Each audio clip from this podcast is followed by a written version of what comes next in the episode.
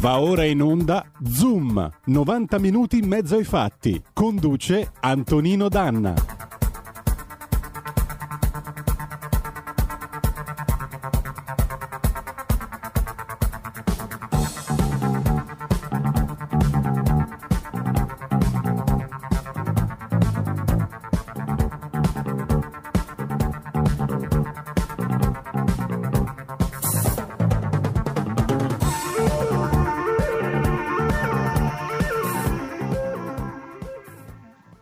Amiche e amici miei e non dell'avventura, buongiorno. Siete sulle magiche, magiche, magiche onde di RPL. Questo è Zoom, 90 minuti in mezzo ai fatti. Io sono Antonino Danna e questa è l'edizione ah, ristretta del giovedì. Alle 11.30 daremo la linea a Fabrizio Graffione per la Lega Liguria. Oggi di che cosa parliamo? Parliamo di soldi, soldi, tanti, tanti soldi con il professor Antonio Maria Rinaldi che tutti conoscete. Eh, prima di cominciare, il mio saluto va in plancia comanda a Roberto Colombo, il nostro eh, nocchiero delle magiche onde di RPL, insieme a Federico, il meneghino volante. Adesso noi cominciamo con un piccolo appello, lo sapete, date il sangue, in ospedale serve sempre. Se avete avuto il Covid, un tampone positivo, uno negativo, andate a dare il plasma iperimmune. Se vi trovate nella zona di Mantova, potete eh, consultare la pagina del, dell'ASST di Mantova e telefonare dalle 9 alle 12 ogni giorno per poter eh, andare a donare il sangue. Vi siete salvati la vita? Chiamatelo 0376 201409. Vi siete salvati la vita, salverete altre vite umane. E allora, visto che adesso cominciamo parlando di soldi, abbiamo con noi Yabba, Mani Mani Mani, 1976. E andiamo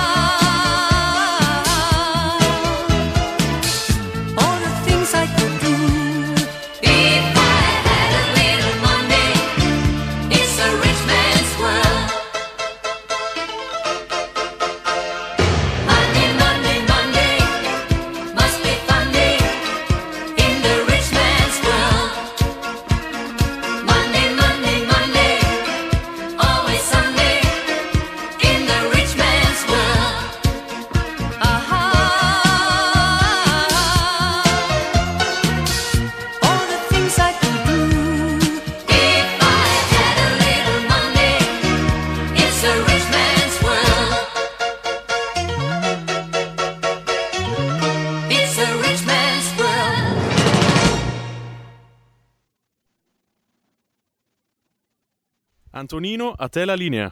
E grazie Federico e rieccoci siete di nuovo sulle magiche, magiche, magiche onde di RPL. Questo è sempre Zoom, 90 minuti in mezzo ai fatti.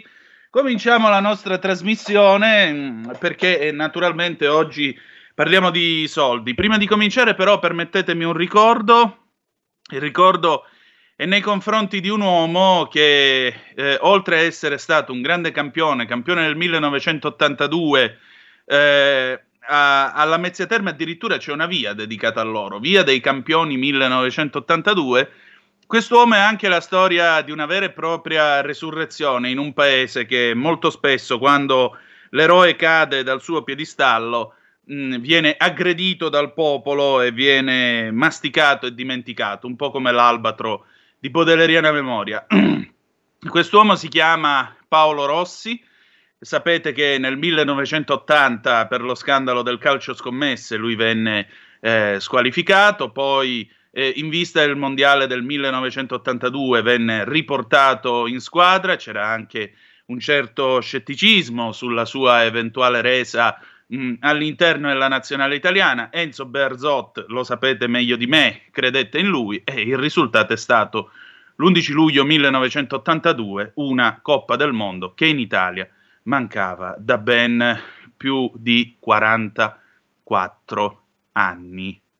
E allora a questa storia di resurrezione, se permettete, io voglio dedicare il mio saluto più commosso e il mio saluto anche per l'insegnamento di vita di quest'uomo che, come vedete, ha saputo recuperare e uscire da un baratro nel quale era stato cacciato dalla giustizia sportiva nel marzo del 1980, ve lo ricorderete quando negli stati di tutta Italia, eh, prima Galeazzi e poi Paolo Valenti al novantesimo minuto, in un'Italia che oggi non esiste più, mostrarono a una nazione sterrefatta le vetture della polizia e dei carabinieri che entravano negli stadi e arrestavano i giocatori. Pensate che a quel tempo ci fu una rivista francese che fece una battuta dicendo il carcere di Regina Celi si, eh, si, si dice, si qualifica per eh, Spagna 82. Pensate un po' l'ironia e il momento che fu. Paolo Rossi fu eh, uno dei simboli di questo riscatto personale e calcistico del nostro paese e probabilmente, come ha detto qualcuno, nel momento dell'urlo di Tardelli, nel momento in cui l'Italia dell'82 cominciò a vincere quel mondiale, probabilmente quello è stato il momento in cui siamo usciti dagli anni di piombo e sono cominciati bellissimi, sparaflescianti e rimpianti, perché da tanti rimpianti, gli anni 80. Detto questo, adesso passiamo all'argomento di oggi, soprattutto eh, chiedo ai nostri, ai nostri condottieri in plancia comando se il nostro ospite c'è già. C'è già? O non c'è?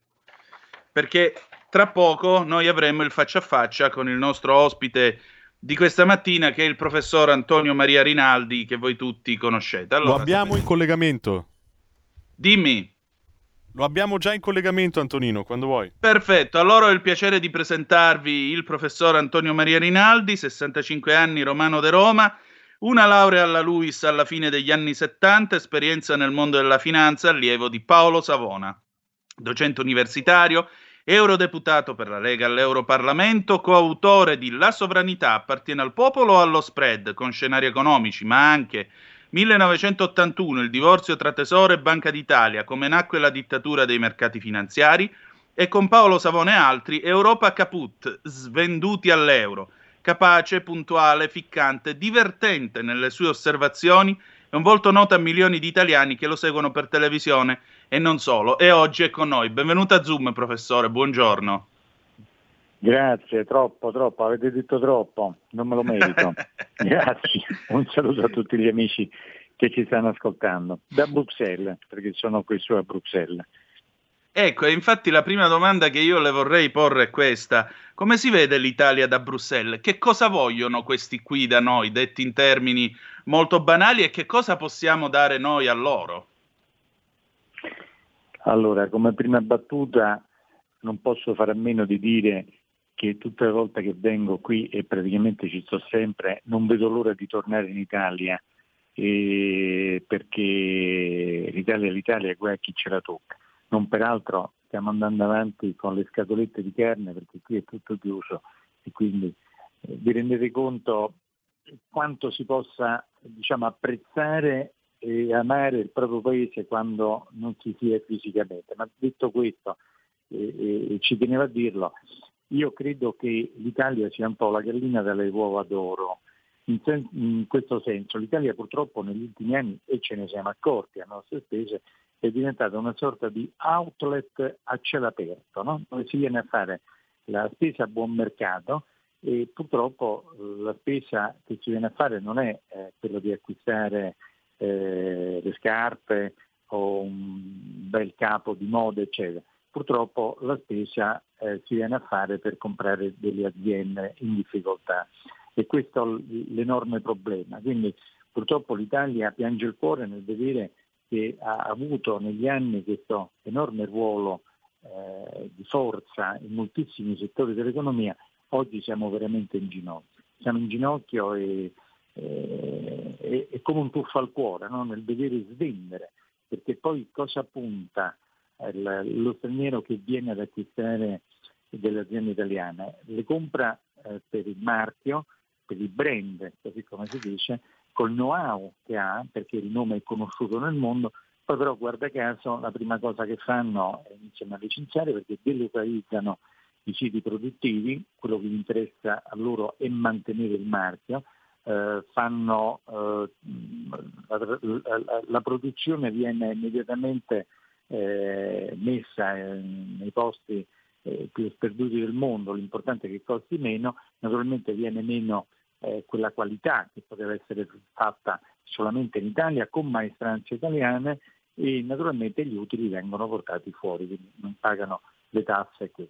Questo, questo, purtroppo è quello che in questo momento sta avvenendo sempre di più e le prospettive non sono delle, delle migliori. Poi parliamo di tutto quello che sta succedendo eh, adesso fra Roma e eh, sui tavoli europei. Ecco appunto, tra l'altro qua in Italia stamattina la stampa pubblica un'intervista a Meb Maria Elena Boschi nella quale la Boschi dice se il governo dovesse cadere Mattarella gestirà con saggezza non avverrà, ma in quel caso tutti avranno senso di responsabilità. E poi sempre, eh, sempre sul foglio torinese eh, c'è questo colloquio con eh, Giuseppe Conte, il Premier, resto solo se c'è la fiducia e porto la task force in Parlamento. Insomma, mi pare che il governo stia cercando di arrabattarsi più per la propria sopravvivenza che non per il dialogo in Europa. Ma come, come si fa ad andare al tavolo a Bruxelles quando davanti a tutto il resto dell'Unione tu dimostri la tua intrinseca eh, debolezza, tua, il tuo ballare sulle uova, perché alla fine della fiera per un soffio il, il governo non, non, è ancora caduto, ma manca veramente poco. Insomma, i grillini dicono che con loro al governo non ci sarà il MES in Italia. Eh, ieri Giorgia Meloni gli ha risposto sono tutte balle perché lo sapete che il MES c'è già. Allora, lei come la vede questa situazione? Eh, la vedo che per eh, Bruxelles il miglior governo possibile immaginabile in questo momento è proprio il governo Conte, perché è debolissimo, la, l'hai appena detto, cioè la debolezza di Conte è, è talmente palese nel senso che eh, è l'ideale per l'Europa, perché dice sempre di sì, perché ne, non è nelle condizioni di poter dire di no. Cosa vuol dire? Che in qualsiasi tipo di trattativa, ma anche quella che avviene quotidianamente fra i genitori e i propri figli, no?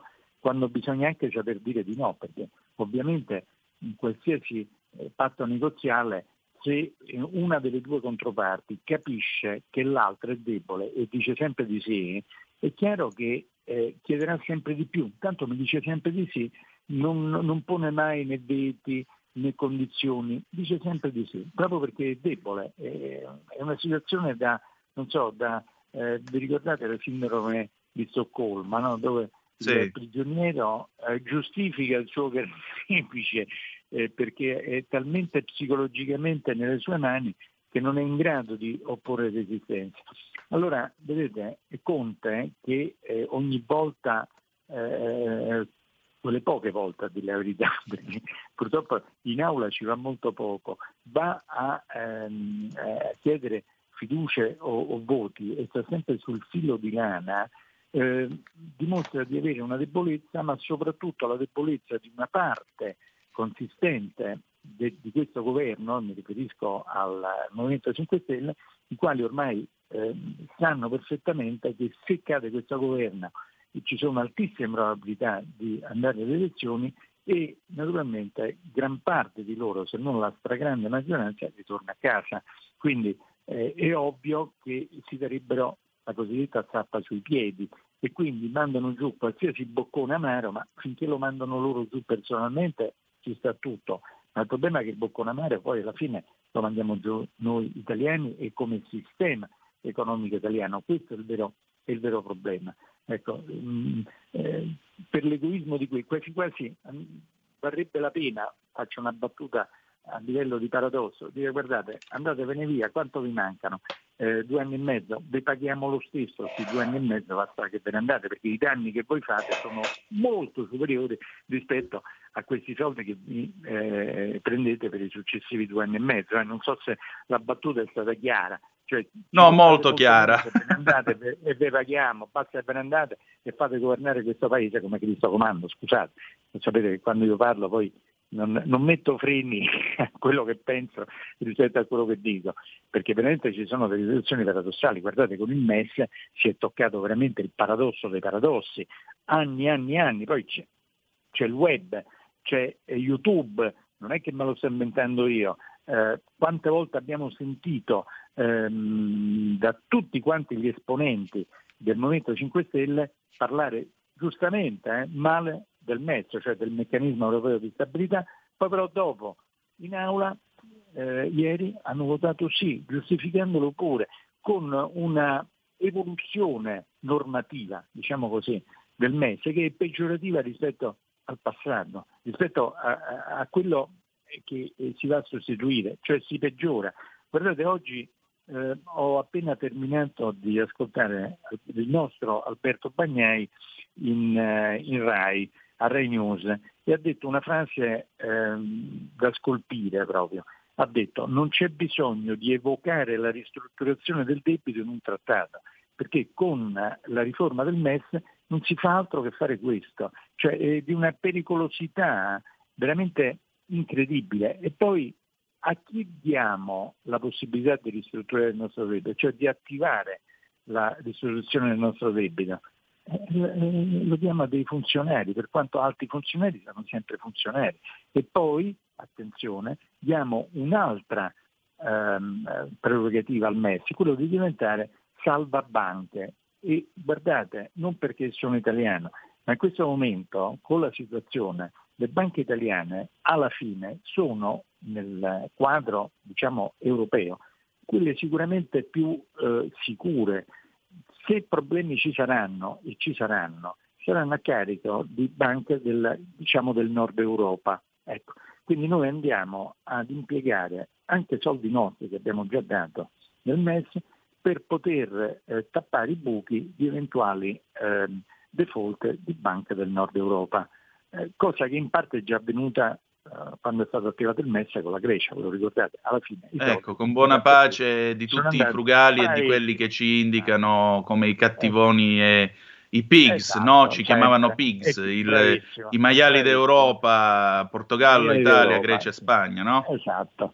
Ecco, Professore, quindi, le chiedo scusa, c'è un ascoltatore in linea, 0266203529. Pronto, chi è là? Sì, pronto, buongiorno. Mi chiamo Dario, buongiorno. chiamo dalla provincia di Treviso. Prego. Ehm, su YouTube eh, c'è un video del professor Luciano Barra Caracciolo che si intitola sì. La convivenza impossibile tra Costituzione e trattati, in cui spiega alla perfezione come i trattati non possono essere sovraordinati alla Costituzione.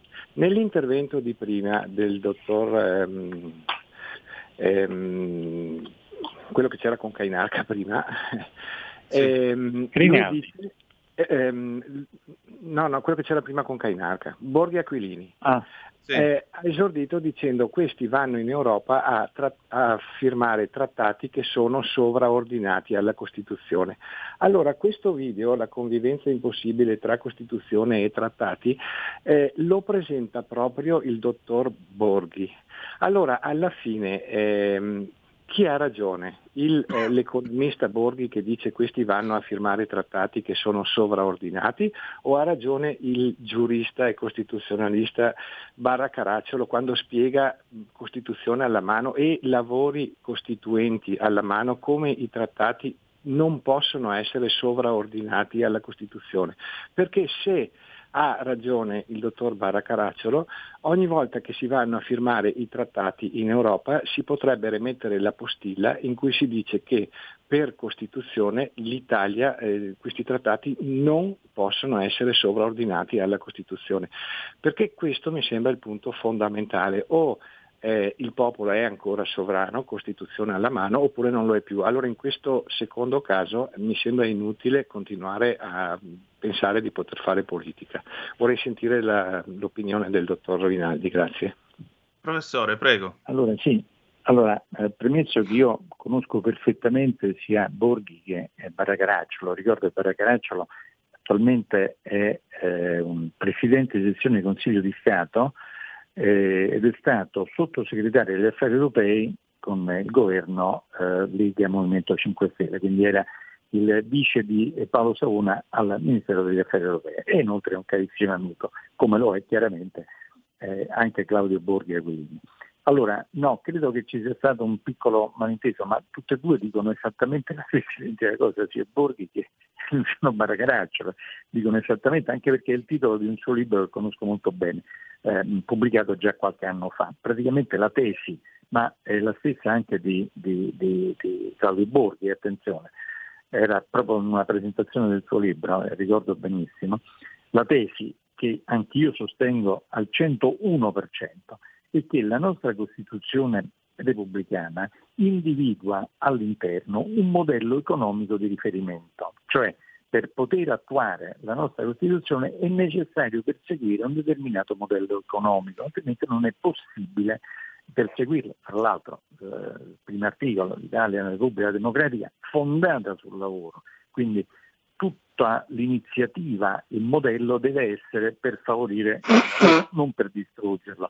Mentre invece firmando i trattati, e in particolare i due trattati su cui si fonda l'Unione Europea, cioè Maastricht e Lisbona, eh, perseguono un modello economico diametralmente opposto a quello indicato dalla Costituzione. Vorrei ricordare, fra l'altro, che i padri fondatori, eh, quindi i padri costituenti che scrissero la Costituzione, si avvalsero come consulente economico di Federico Caffè, noto grandissimo professore di economia, tutti abbiamo studiato, io compreso, sui suoi testi, notoriamente un keynesiano, cioè eh, la nostra Costituzione è di impronta keynesiana. Ecco, le chiedo trattati... scusa professore, noi dobbiamo no. fermarci un momento eh. e riprendiamo subito dopo eh. con eh, Federico Caffè e il keynesianesimo alla base della nostra Costituzione. Tanto le chiedo scusa ancora. Pausa. Servire...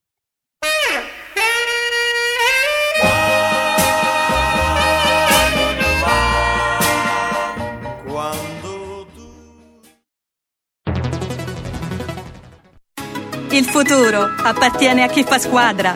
Le radio italiane si uniscono per giocare la partita da protagoniste. Nasce l'app Radio Player Italia. 140 stazioni in una sola rete. Scegli la tua preferita e ascolta il suono perfetto del digitale. Gratis, senza registrazione, senza interruzioni, compatibile con tutti i device. Le notizie, la compagnia, la musica scelta da chi la ama, la conosce e la vive. Scarica Radio Player Italia. Il futuro batte con la radio nel cuore. Anche RPL è disponibile su Radio Player Italia.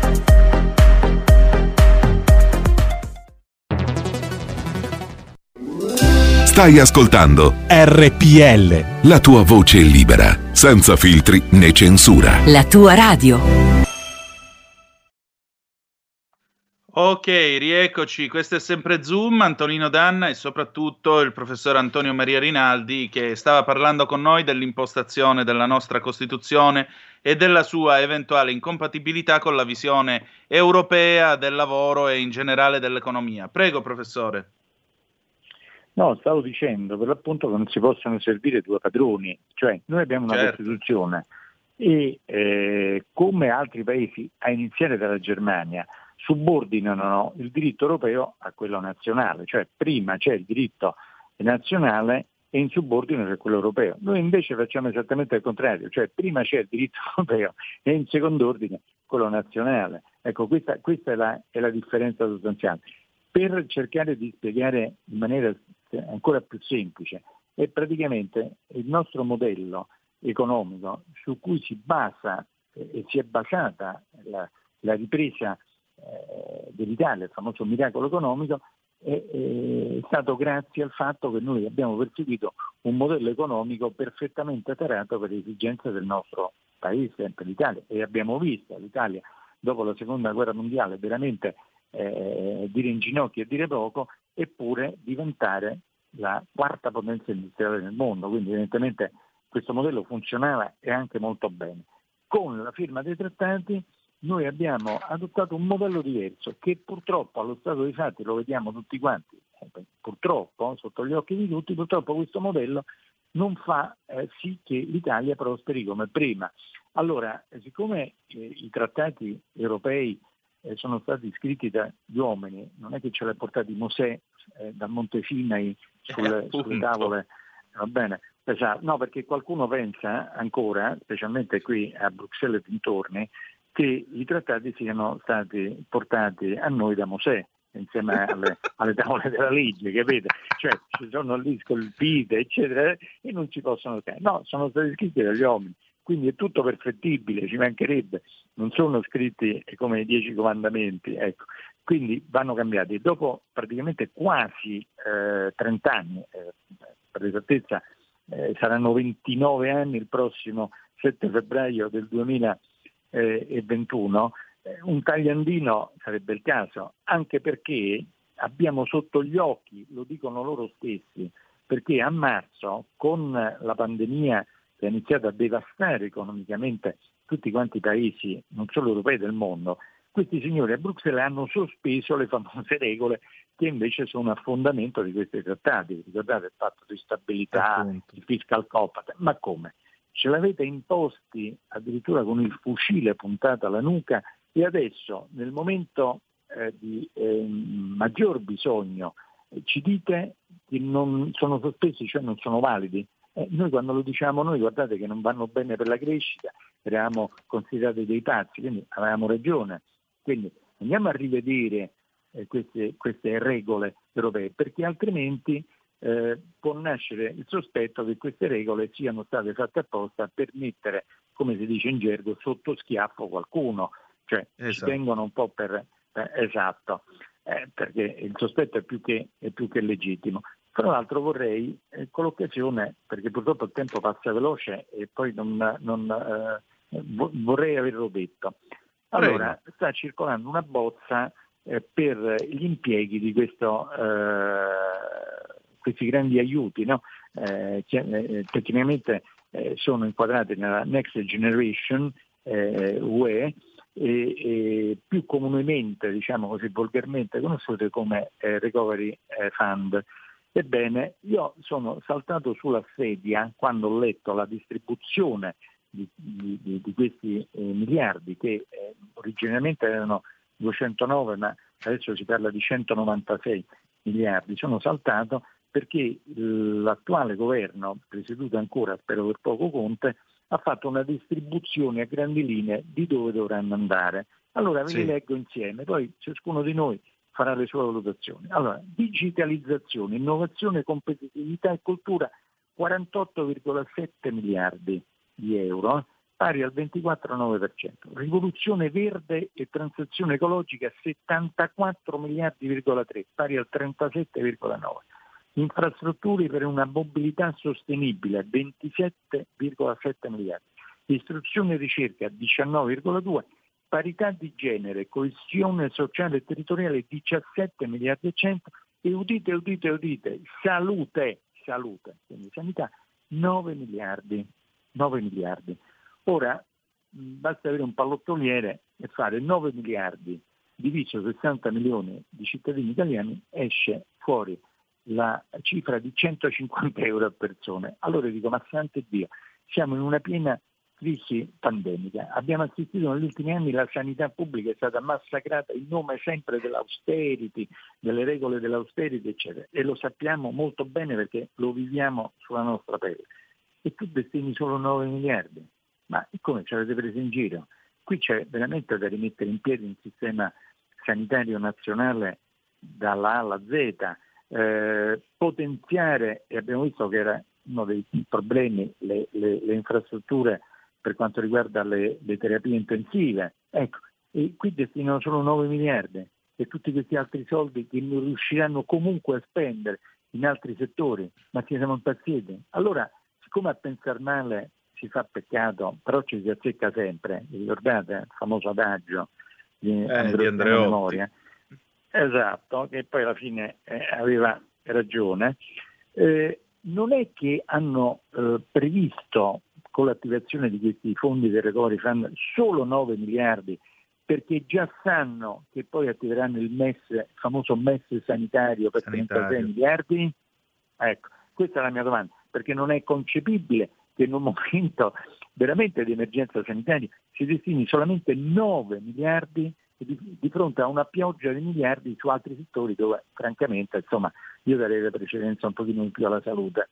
Poi però c'è il, eh, da fare uno specifico. Allora, mentre questi 9 miliardi possono essere utilizzati per qualsiasi tipo di eh, patologia, eh, quindi per mettere eh, non so, fare nuovi ospedali oncologici oppure di, di, di, di cardiologia, qualsiasi cosa, qualsiasi cosa cioè, vin, eh, non vincolati da, dalle patologie. Per quanto riguarda invece eh, eh, i soldi del MES sanitario, quelli che potrebbero prendersi con l'attivazione del MES sanitario, quei 36 miliardi, sono solo esclusivamente destinati per il Covid, cioè tutto quello correlato al Covid, cioè se io voglio aprire o potenziare una struttura eh, di cardiologia, di oncologia, non lo posso fare. Attenzione, ecco, quindi eh, vi rendete conto mh, mm, la, Quando si dice non... la lungimiranza, professore, proprio no, no, parole, la lungimiranza. Siamo, siamo, in prote... no, siamo in orario protetto, mi verrebbe da dire qualche parolaccia, però insomma credo di essere stato abbastanza chiaro. Eh, siamo in due, miliardi, sa, però ci dobbiamo tenere entrambi. No, ma poi, professore, sì, gli ascol...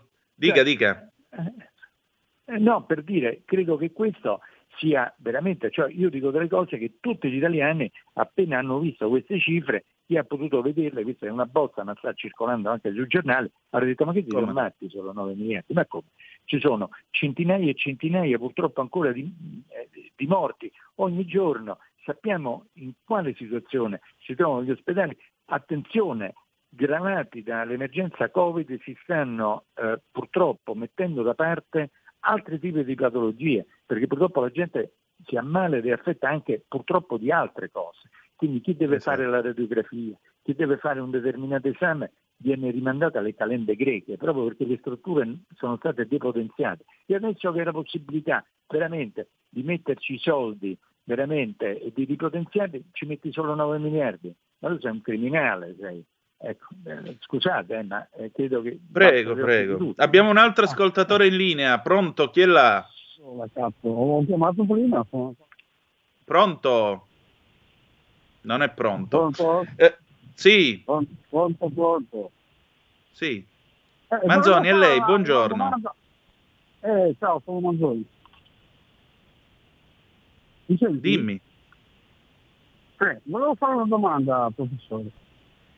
Il, il debito pubblico, che secondo me è un imbroglio galattico, nel senso che a mio padre hanno chiesto il debito pubblico di, di mio nonno, a mio nonno hanno chiesto il debito pubblico di mio nonno. Io e la mia famiglia siamo emigrati all'estero e nessuno mi ha fermato in dogana per chiedermi di rimborsare il debito pubblico. Ma che cacchio è questo debito pubblico? Ma chi lo paga? Ma chi è? Ma se non c'è il creditore, dove, cioè, non lo so, non riesco a capire. Ok, grazie. Altro ascoltatore in linea, pronto? Chi è là? Sì, pronto, buongiorno, sono Fabrizio di Sabio Chiesa. Ui, buongiorno. Buongiorno, buongiorno Danna. Ascolti, io volevo chiedere una cosa al nostro professore.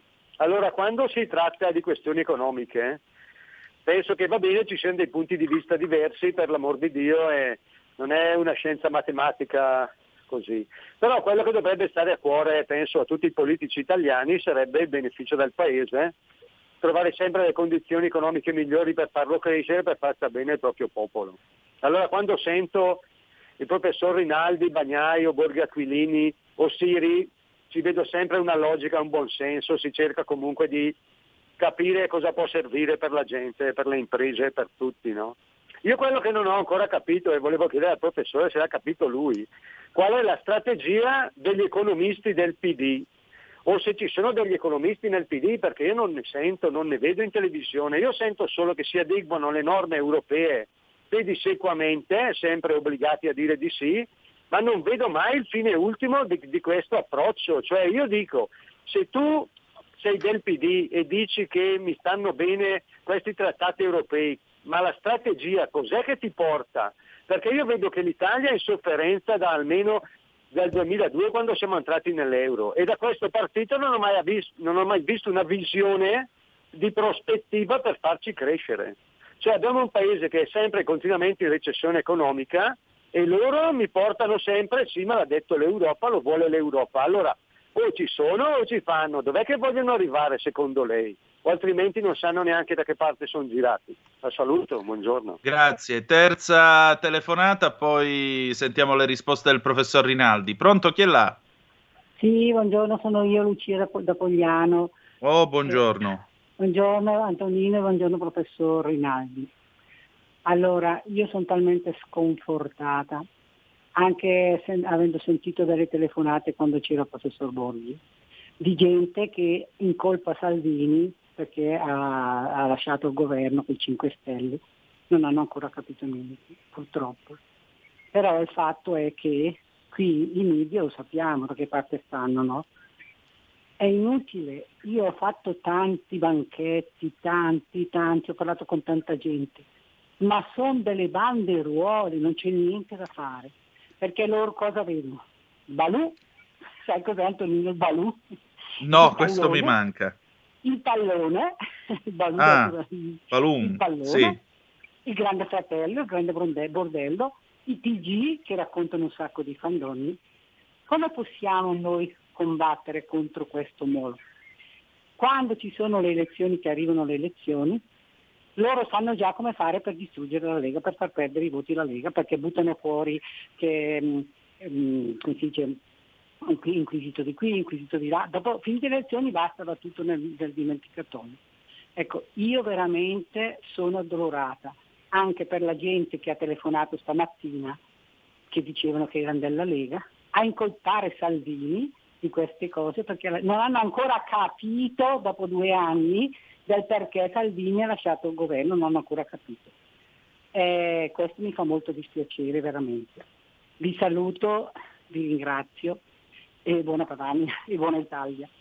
La saluto, grazie, buongiorno. Allora, professore, qui abbiamo tre quesiti, quindi Manzoni, chi è che paga il debito pubblico? Il secondo, qual è la allora, strategia eh, del, degli economisti del PD che de, de, sono belli biondi e dicono sempre sì, e poi alla fine abbiamo Lucia che giustamente dice: Ma perché ve la prendete con Salvini che ha lasciato il governo eh, quando invece forse ha fatto la scelta migliore? Prego. Allora, innanzitutto la prima domanda ho sentito solo debito pubblico perché la linea era molto disturbata, però non ho problemi nel rispondere. Cioè, Attenzione, perché l'enorme errore che in genere si fa è paragonare i debiti che ha un soggetto privato con quello di uno Stato.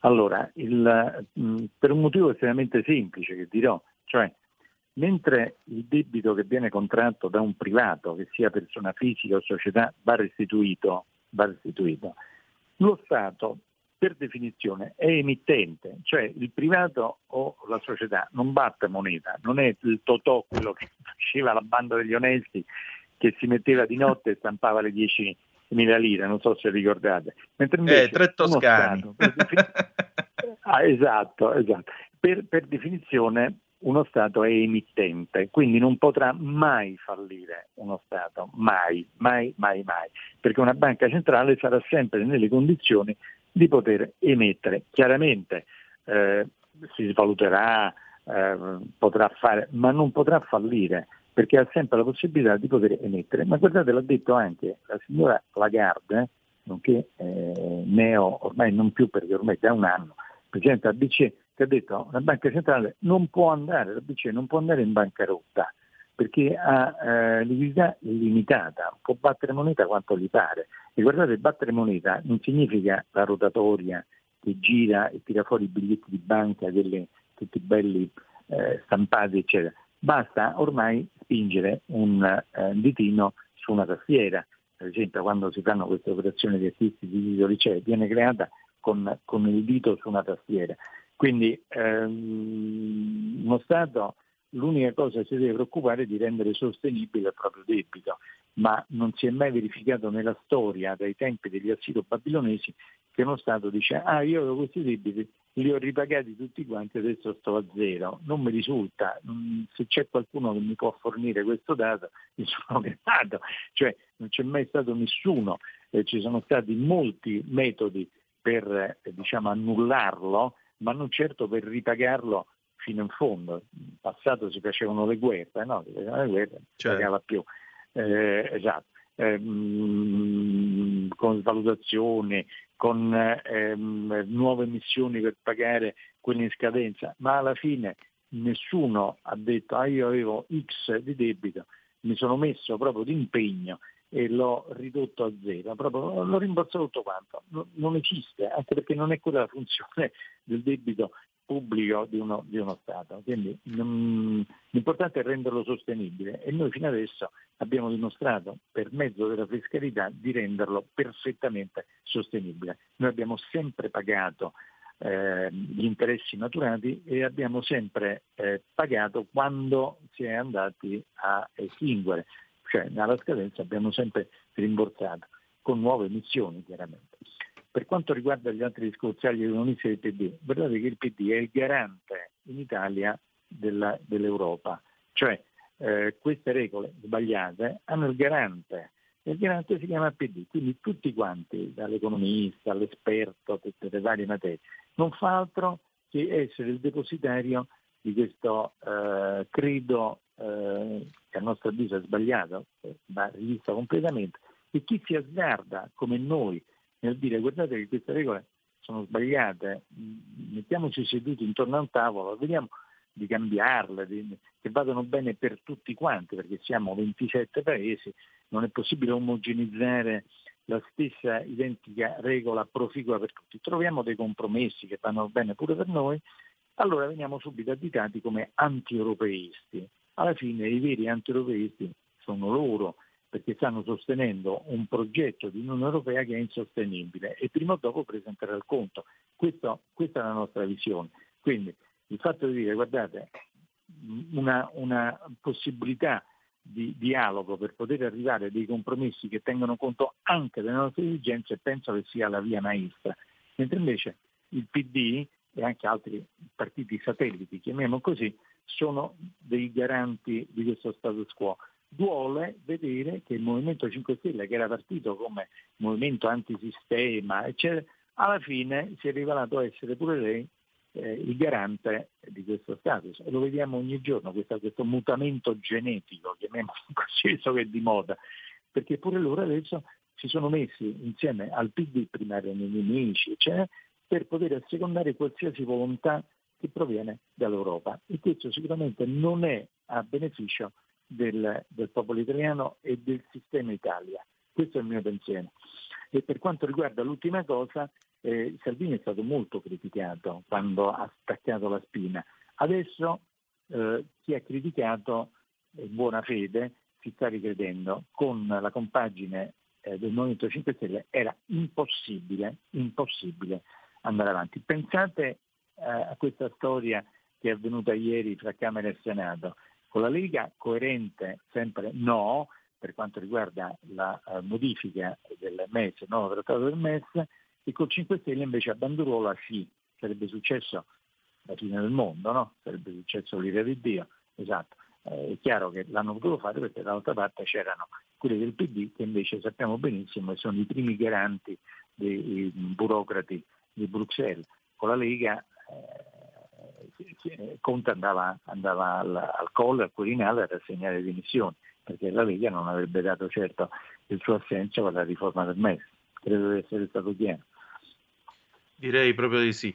Professore, io avrei piacere di invitarla di nuovo in trasmissione prossimamente per me, perché... Ma è, ma è, solo che un piacere, io tanto eh, ecco qui fra una commissione e l'altra mi fa, mi fa molto piacere eh, stare con voi e poter nel mio piccolo rispondere diciamo, alle interessantissime domande dei, dei radioascoltatori, quindi è solo con piacere. Allora facciamo così, prima di Natale assolutamente sì. ci, facciamo, ci, facciamo, anche gli auguri, anche se quest'anno è un Natale molto molto particolare. E eh, direi. Speriamo di togliercelo questo 2020 perché oltre ad essere... adesso abbiamo capito che cosa vuol dire eh, un anno bisestile, ecco. l'abbiamo capito in pieno. perché, eh, Direi proprio di sì, professore. Allora, al piacere certo. di rivederci, di risentirci presto Grazie. prima di Natale. Grazie. Ma con enorme piacere, grazie per la vostra pazienza. Buona grazie giornata, grazie. grazie. Grazie, buongiorno. E allora adesso diamo la parola ai fratelli Righeira che commentano giustamente la trasmissione di oggi. Non tengo di nero, 1984. Porta con te ovunque RPL la tua radio. Scarica l'applicazione per smartphone o tablet dal tuo store o dal sito radiorpl.it. Cosa aspetti?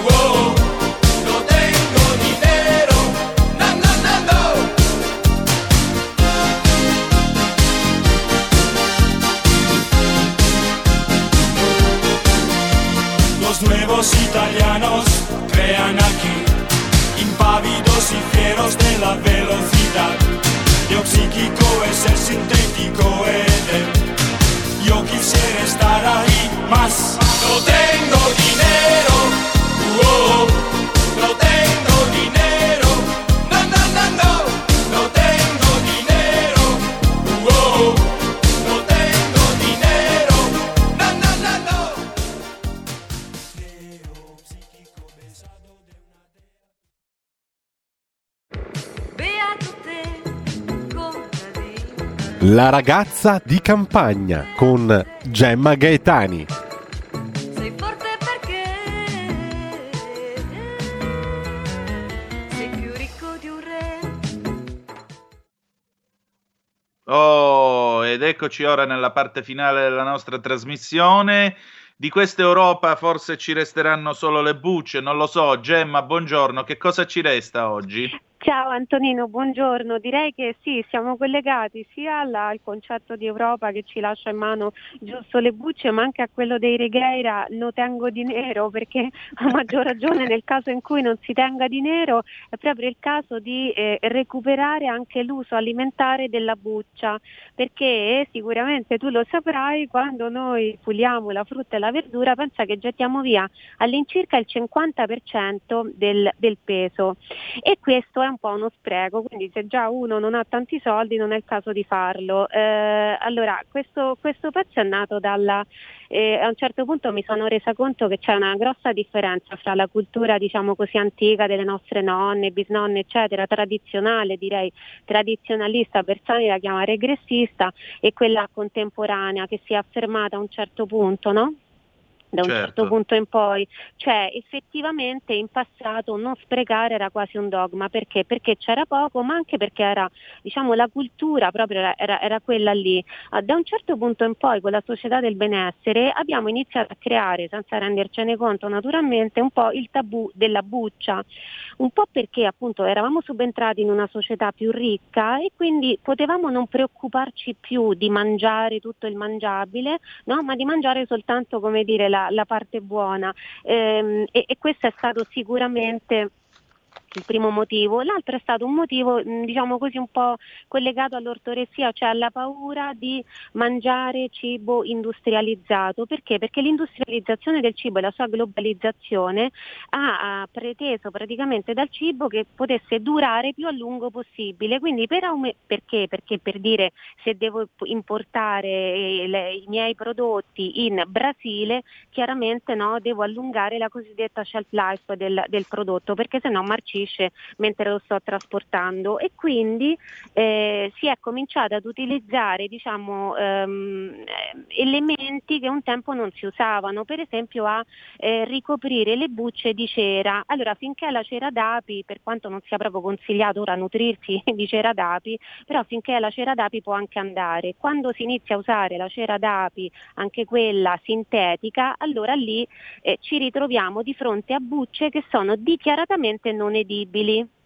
Quindi, premesso che la cosiddetta buccia non edibile va senza alcun senso di colpa, gettata nel bidone dell'immondizia e lasciata lì e ricordo, chi- o lo dico insomma, a chi non lo sapesse, che adesso nelle confezioni di, di- di frutta e verdura del supermercato c'è proprio scritto fuori, cioè per legge deve essere indicato quando la buccia non è edibile. Quindi in quei casi noi gettiamola via e basta. Negli altri casi non dobbiamo avere paura né della eh, frutta e verdura di agricoltura biologica, ma neanche di quella eh, di agricoltura convenzionale, perché questo è un po' un altro luogo comune, no? C'è l'idea che il biologico lo posso mangiare così senza neanche sciacquarlo sotto l'acqua e che invece l'arancia di eh, agricoltura convenzionale sia in qualche modo tossico. Eh, non è assolutamente così. C'è una bella ricerca che è stata fatta ad altro consumo con Lisa Casali, l'autrice di questo grande libro delle bucce che ho usato un po' come faro all'interno del, del pezzo e praticamente i risultati sono stati questi, hanno messo a confronto frutta e verdura di origine convenzionale e biologica,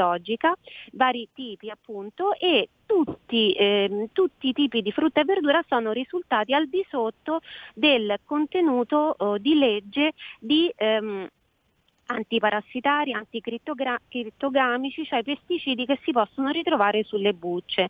Quindi noi eh, possiamo, secondo me, riscoprire sicuramente questo insegnamento del passato, cioè che la buccia si può anche mangiare. Allora, non dobbiamo fare i pazzoidi, c'è per esempio una, eh, mi ha colpito questa dietista australiana che dice mangiamoci pure le bucce di banana. ecco. Ecco, allora io ti chiedo un momento di pausa, poi dopo mi spieghi le bucce di banana e concludiamo la nostra chiacchierata. Ti chiedo scusa, Gemma. Nulla. Stai ascoltando RPL. la tua voce libera, senza filtri né censura. La tua radio.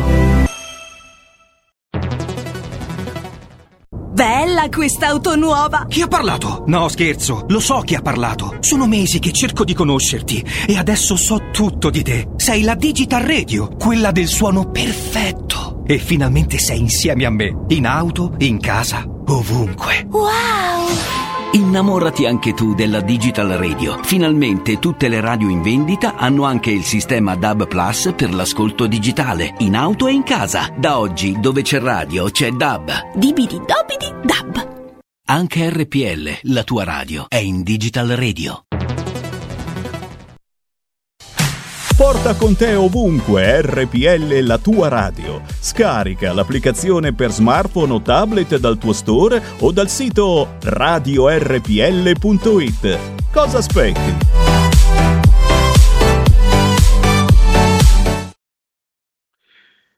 E rieccoci, Gemma Gaetani ci sta spiegando i pregi delle bucce. Abbiamo ancora un minuto, Gemma.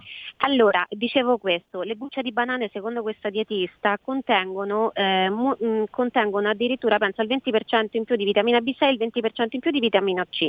Nonostante questo io direi che non è il caso di mangiare la buccia di banana perché ciò che mangiamo è anche una questione culturale, quindi recuperiamo la cultura sacrosanta della nonna e riprendiamo a mangiare per esempio la mela con la sua buccia, la melanzana con la sua buccia, l'arancia, ovviamente non possiamo mangiare la buccia dell'arancia così, però possiamo sicuramente candire le scorzette di arancia, limone, cedro. Saprai sicuramente che per esempio il panettone tradizionale milanese prevede l'uso dell'arancia Certo. candita e del cedro candito. Allora dico perché non proviamo a fare noi da soli le, eh, ehm, le bu- le scorze di arancia candite? Perché dovremmo farlo? Perché pensa che il contenuto delle bucce di vitamine e sali minerali molto spesso è più alto rispetto alla polpa e lo è sicuramente quello dei fitocomposti, che sono tutti questi famosi, noi li nominiamo sempre carotenoidi, flavonoidi, fitosteroli, glucosinati, eh, cioè que- tutte queste cose che poi alla fine nutrono noi e soprattutto stimolano il nostro sistema immunitario, perché i fitocomposti sono prodotti della- dalla pianta e sono messi soprattutto nella buccia del frutto perché devono servire a difenderlo per esempio dai raggi solari, dagli attacchi del, mm, dei predatori e così via. Quindi noi mangiando le bucce che naturalmente possiamo mangiare, no? non appunto la buccia Sì. per dire la noce di cocco, della banana, quelle direi proprio di no, noi ci rinforziamo. Quindi questo è, eh, tu sai che in questo periodo la cultura progressista cerca un po' di appropriarsi di tutta una serie di, di concetti che in realtà esistevano già, ecco, il non spreco, la cosiddetta economia circolare, è un concetto che apparteneva insomma alla, alla cultura delle nostre nonne e addirittura, se ho qualche secondo finisco di dirtelo, c'è questo libricino, si intitola Non sprecate, pensa che era stato pubblicato nel 1941, quindi sotto il regime fascista, Esatto. addirittura si insegnava a fare la minestra di bucce di piselli. Pensa un po', Mamma quelle mia. bucce invece, eh, invece di eh, gettarle via e pensa che questa è una ricetta un po' chiaramente modificata, non ho idea se la, la scienziata ambientale Casali lo sappia, una ricetta molto simile si ritrova nel suo libro. Quindi questo per dire che noi non scopriamo niente di nuovo e non dobbiamo in realtà neanche etichettare poi le cose, no? perché la cultura progressista tende un pochino a farlo. Certo. Al di là diciamo, dei colori politici, noi ricordiamoci che nel passato c'era quasi sempre molta più saggezza che nella contemporaneità. Perfetto, allora Gemma Gaetani la trovate ogni lunedì sulla Verità e il giovedì con noi. Grazie di essere stata con noi. Grazie a te, grazie a voi, un saluto a tutti.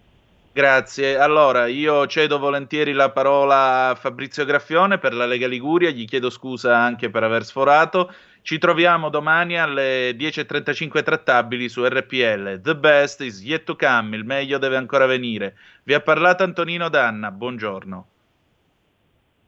Buongiorno da Genova e dalla Liguria, vai tranquillo, qua non c'è nessun problema, tanto siamo in una bellissima giornata di dicembre, c'è un bellissimo sole, un cielo terzo e, eh, poi ne parleremo anche con il nostro vicepresidente di Regione Liguria Alessandro Piana, c'è una novità che può interessare da domenica quando anche la Lombardia sarà in eh, area di criticità gialla, i nostri eh, fratelli lombardi. Partiamo subito con il nostro primo ospite della giornata che è ehm, Sandro Garibaldi, vice capogruppo regionale qua della Lega, qua in Regione Liguria. Pronto Sandro, ci sei? Sì, pronto Sandro?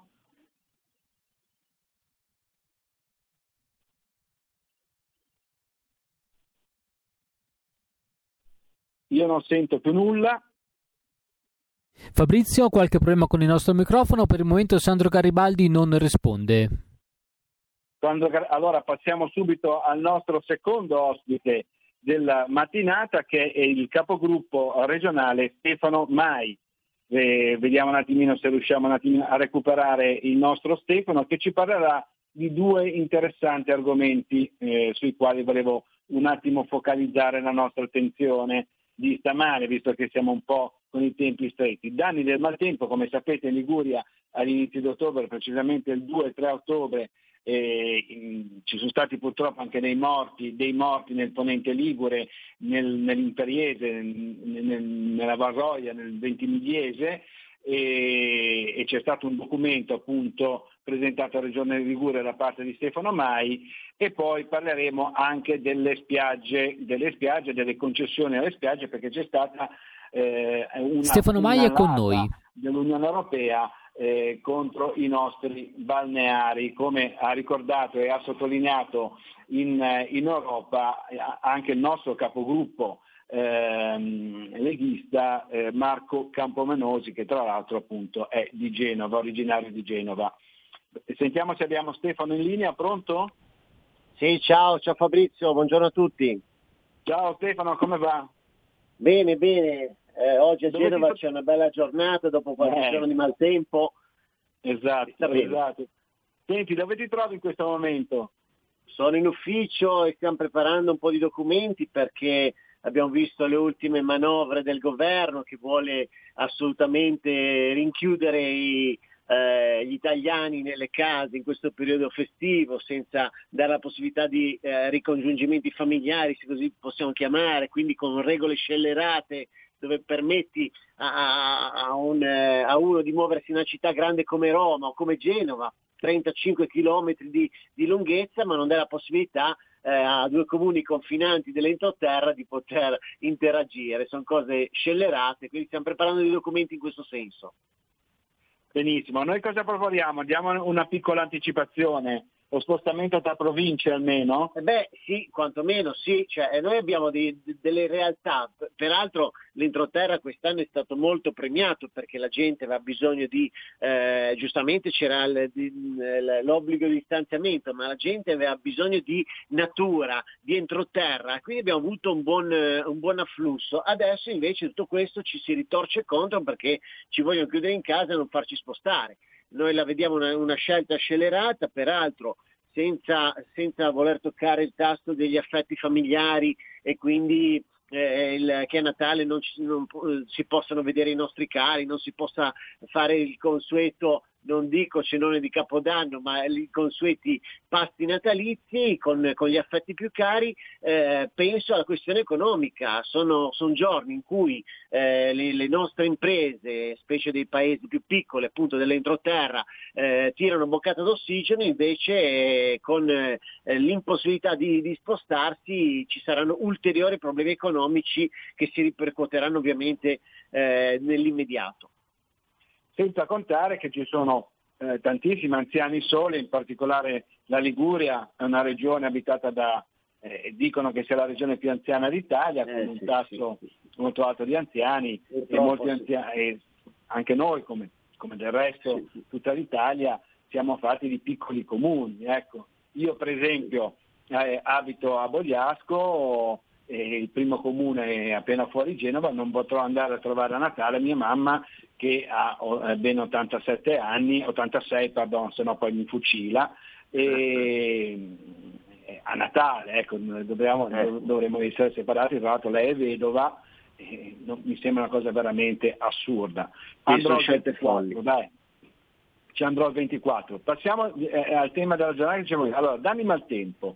Ecco, all'inizio di ottobre eh, ci sono stati anche dei morti qua nel ponente Ligure, ecco, mm, il, il governo ha, ha riconosciuto solamente 7 milioni su 50 milioni riferiti unicamente peraltro alle somme urgenze, una stima per le somme urgenze, sol- soltanto, soltanto 7 milioni per la Liguria, in particolare nel ponente Ligure, ma per il resto della Liguria l'ISBA. Quindi tu hai detto che ci vogliono eh, idonei stanziamenti dal governo per tutta la nostra regione. Sì, perché ricordiamo, i giorni 2 e 3 di ottobre c'è stata questa ondata, di maltempo che si è eh, ripercossa ovviamente non solamente sulla Liguria, ma penso anche al Piemonte. Il governo ha riconosciuto lo stato di emergenza per la Liguria solamente per la provincia di Imperia, mentre invece tutta la Liguria è stata flagellata, Imperia in particolar modo. Abbiamo contato circa 50 milioni di euro solamente di sommergenza, cioè eh, quei, quegli interventi necessari per ripristinare la normalità, se così si può dire, eh, mentre poi i danni ammontano a oltre 250 milioni, ma consideriamo solamente le sommergenze, quindi la frana, la strada interrotta, l'acquedotto, la fognatura, eccetera, le cose principali. Il governo ha stanziato solamente 7 milioni su 50 milioni. Ora, eh, lo schiaffo è doppio perché nonostante non abbia riconosciuto la, la, la, diciamo, lo stato di emergenza su tutta la regione e non si siano potute attivare procedure di emergenza su tutta la regione, nonostante abbia eh, chiesto, cioè abbia mh, destinato solamente poche risorse, il problema ora si ripercuote sui sindaci, sui nostri primi cittadini che si sono mossi tempestivamente per riportare la normalità alle loro comunità, hanno anche investito delle risorse proprie dei loro bilanci in chiusura di anno, quindi in, a, diciamo, fine, a fine eh, eh, diciamo, ciclo amministrativo di bilancio e, e quindi hanno dei, dei, buchi impressionanti in questo, in questo contesto se il governo non garantisce almeno le sommergenze come è sempre stato fatto, quindi non è una cosa eccezionale, eh, rischiamo di far saltare i bilanci di decine e decine di comuni. Quindi questo è un problema enorme. Eh, io voglio, eh, noi abbiamo cercato anche di capire e stimolare, se possibile, utilizzare questo termine del governo perché abbiamo ricordato che nel 2018, quando al governo c'era la Lega, non solo sono state destinate le, le, i fondi adeguati per le sommergenze, ma anche per pagare tutti i danni provocati alle, alle, aziende e sono stati stanziati oltre 200 milioni di euro per interventi aggiuntivi, quindi per messa in sicurezza dei nostri territori, fondi che stiamo eh, diciamo, spendendo ancora adesso. Il governo non solo non ha fatto questo, ma neanche i soldi minimi per le sommergenze e questa è una vergogna. Ascolta Stefano, siamo veramente stretti, oggi abbiamo un po' meno tempo, da Milano ci hanno concesso qualche minuto in meno. Eh, volevo parlare di questo ordine del giorno che la Lega ha presentato a sostegno della categoria del settore turistico in riferimento, dicevo io prima in apertura, alla pugnala- pugnalata dell'Unione Certo. Europea alle nostre imprese balneari. Cioè, Certo, questa concessione sa- sarò brevissimo. dell'Italia. Sarò brevissimo. La Lega da sempre contesta la Bolkenstein. Ricordiamo che quando eh, Gianmarco Centinaio è stato il nostro ministro si è, si è adoperato affinché eh, ci potesse essere una proroga di queste concessioni demaniali fino al 2033, quindi 15 anni. Ora il governo non ha fatto nulla, il governo attuale, il governo Conte non ha fatto niente e eh, la, peraltro c'era stata anche una sentenza a favore di questa legge che riconosceva la legittimità di questo atto, di, que- di questa proroga e l'Unione Europea eh, è arrivata mettendo in, aprendo una, eh, una mh, procedura di infrazione comunitaria proprio per questo, per eh, diciamo, distruggere il nostro tessuto eh, chiamiamolo dei balneari, eh, quindi per difendere la sua legge, la sua legge Bolkenstein che sta danneggiando ovviamente eh, mh, le, le nostre imprese storiche che da sempre accudiscono nostre- i nostri litorali. E questa noi ovviamente ha scaturito una forte irritazione da parte di tutta la Lega e noi abbiamo voluto creare questo ordine del giorno e voglio ringraziare anche eh, Edoardo Rixi e l'amico Marco Campominosi che hai già citato che ci hanno aiutato a costruirlo perché è veramente anche qui una pugnalata alle spalle dei nostri balneari ed uno schiaffo eh, perché sembra che proprio vo- vogliano fare un dispetto alla Lega, ma non si rendono conto che non stanno facendo un dispetto alla Lega, una cattiveria alla Lega, ma lo stanno facendo a migliaia di famiglie che vivono proprio di questo turismo. Ecco, ti ringraziamo e, e aggiungo io caso strano, lo dico da cronista, caso strano, la messa in mora ai danni dell'Italia sulle concessioni è arrivata pochi giorni dopo la sentenza del. Tribunale amministrativo regionale di Lecce in Lecce, Puglia, esatto. che appunto come hai giustamente ricordavi tu ha eh, diciamo così, riconosciuto l'efficacia della legge Centinaio. Ringraziamo il nostro capogruppo regionale in eh, Liguria, Stefano Mai e ti auguriamo buona giornata e buon lavoro Ste. Ciao a tutti, buon, buon lavoro anche a te, buon lavoro a tutti. Ciao, ciao, ciao, buona giornata. Vediamo se abbiamo in linea Sandro Garibaldi, se riusciamo a contattarlo di nuovo, altrimenti passiamo al terzo ospite che è il vicepresidente di Regione Liguria e assessore regionale all'agricoltura Alessandro Piana. Vediamo un attimo se Sandro riusciamo a, trovarlo, a contattarlo. Sono stati dei problemi per quanto riguarda il collegamento telefonico, quindi se la regia mi aiuta un attimo. Sì, l'abbiamo contattato pochi minuti fa, era disponibile, ce lo ha confermato, ma invece ora al telefono Suona libero ma non risponde, evidentemente si tratta di una giornata molto impegnata per i nostri politici liguri e quindi ci sono degli imprevisti purtroppo sempre dietro l'angolo. Se sei d'accordo diciamo, Fabrizio allora passerei al nostro terzo ospite e vediamo poi di ricontattare e se possibile recuperare Sandro Garibaldi. Va bene, allora passiamo subito al nostro terzo ospite, come dicevo prima, il nostro vicepresidente Alessandro Piana, che eh, non voglio anticipare nulla, dovrebbe dare una novità eh, per quanto riguarda la Liguria a tavola e poi anche lui eh, perché è intervenuto per quanto riguarda la, le sue competenze per le aziende agricole del Ponente Ligure eh, in aiuto eh, appunto dei nostri imprenditori che sul territorio già hanno ricevuto la mazzata dell'emergenza coronavirus e con questi danni che ci sono stati a inizio ottobre eh, hanno delle, delle grosse difficoltà. Alessandro Vediamo Piana è in se- collegamento. Oh, eh, a- Alessandro ce l'abbiamo. Ciao Ale. Ciao, ciao Fabrizio. Ciao, buongiorno, a buongiorno. tutti. Dove ti trovi in questo momento? Sono nel mio ufficio a Genova, in Piazza dei Ferrari. Sempre al lavoro. Allora, eh, mh, partiamo mh, diciamo, dalla, dalla novità che volevo dare un po' ai nostri amici lombardi che da domenica saranno in area gialla e almeno fino al 21 si potranno spostare eh, anche in Liguria. Ecco, il titolo è Liguria a tavola. Di che cosa si tratta? Parla tu, presenta tu il progetto. No, ieri abbiamo mandato in onda ed uscirà definitivamente in maniera ufficiale domani sulle principali emittenti nazionali appunto questo nostro spot di pochi secondi che promuove quelli che sono i prodotti tipici e le eccellenze della gastronomia ligure. Quindi chi ama la Liguria la porta a tavola, sinfonia di sapori sotto, eh, con un sottofondo di musica, una sinfonia di Natale, appunto questo è il nostro spot che abbiamo voluto dedicare ai nostri imprenditori, ai tanti imprenditori del settore dell'agroalimentare perché eh, essendo passati da, sostanzialmente da un lockdown all'altro e non eh, avendo loro avuto possibilità di fare fieri, fiere, mercati o comunque eventi eh, regionali o nazionali di un certo tipo, questo è l'aiuto che Regione Liguria ha voluto dare confezionando un- uno spot che devo dire, l'ho già visto, è molto molto bello e accattivante. Benissimo. Ascolta, passiamo invece purtroppo a cose un po' più, eh, diciamo, eh, eh, non, dico, non dico serie, ma più impegnative per quanto riguarda i nostri imprenditori agricoli che hanno sofferto eh, per i danni del maltempo di inizio ottobre e impegnative anche e soprattutto per quanto riguarda la Regione Liguria, perché dicevamo prima con eh, Stefano Mai eh, che ha presentato un ordine del giorno in, eh, in tal senso in, in regione, eh, insomma qua fondi dal governo eh, ce ne sono stati 7 milioni per la provincia di Imperia, su, per, peraltro su 50 milioni stimati soltanto per le somme urgenze eh, che dovrebbero invece riguardare un po' tutta la Liguria. Ecco, eh, tu per le aziende agricole che cosa hai fatto eh, a- a- Alessandro?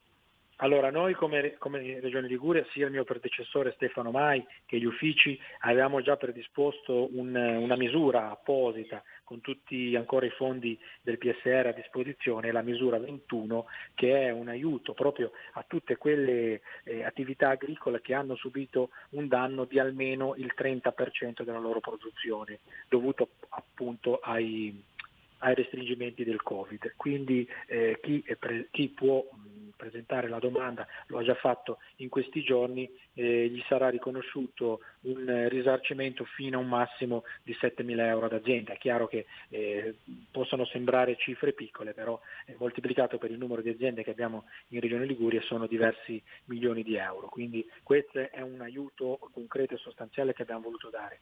Dopodiché invece per quanto riguarda i danni del maltempo, come giustamente ricordavi tu eh, nella tua analisi, eh, sono stati riconosciuti 7 milioni eh, di euro di, di, danni di somme urgenze a fronte eh, di, di, un, eh, di, un, calcolo di più di 50 milioni di, euro. Solo, solo, nella provincia di Imperia ammontano a circa 30-40 milioni di euro i danni, quindi capite bene che eh, i fondi stanziati dal governo per l'emergenza maltempo che ha colpito Regione Liguria il 2 e il 3 di ottobre sono veramente, veramente pochi, senza considerare poi i danni alle aziende, alle aziende private. Io ho fatto anche una delibera e l'abbiamo, l'abbiamo votata e mandata giù al Ministero in cui appunto chiediamo anche che venga riconosciuto eh, lo stato di, di, emergenza e quindi riconosciuti anche i danni alle, alle strutture private.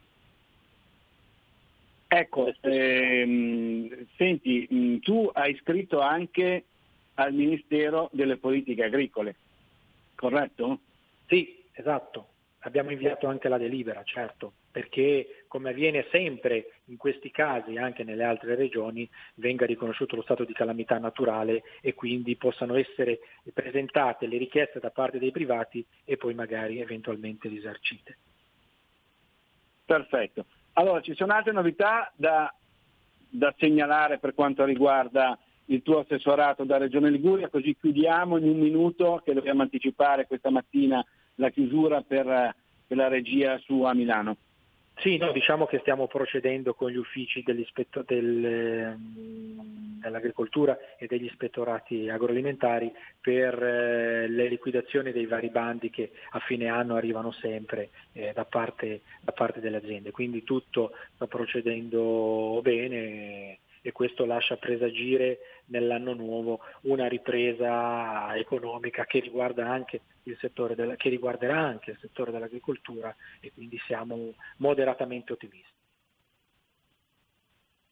Va bene, perfetto. Allora ti ringraziamo, buona giornata e buon lavoro al nostro vicepresidente e assessore regionale all'agricoltura Alessandro Piana. Ciao Ale. Grazie a voi, buon lavoro. Ciao, grazie, buon lavoro. Da Genova e dalla Liguria è tutto, linea a Milano da Fabrizio Graffione.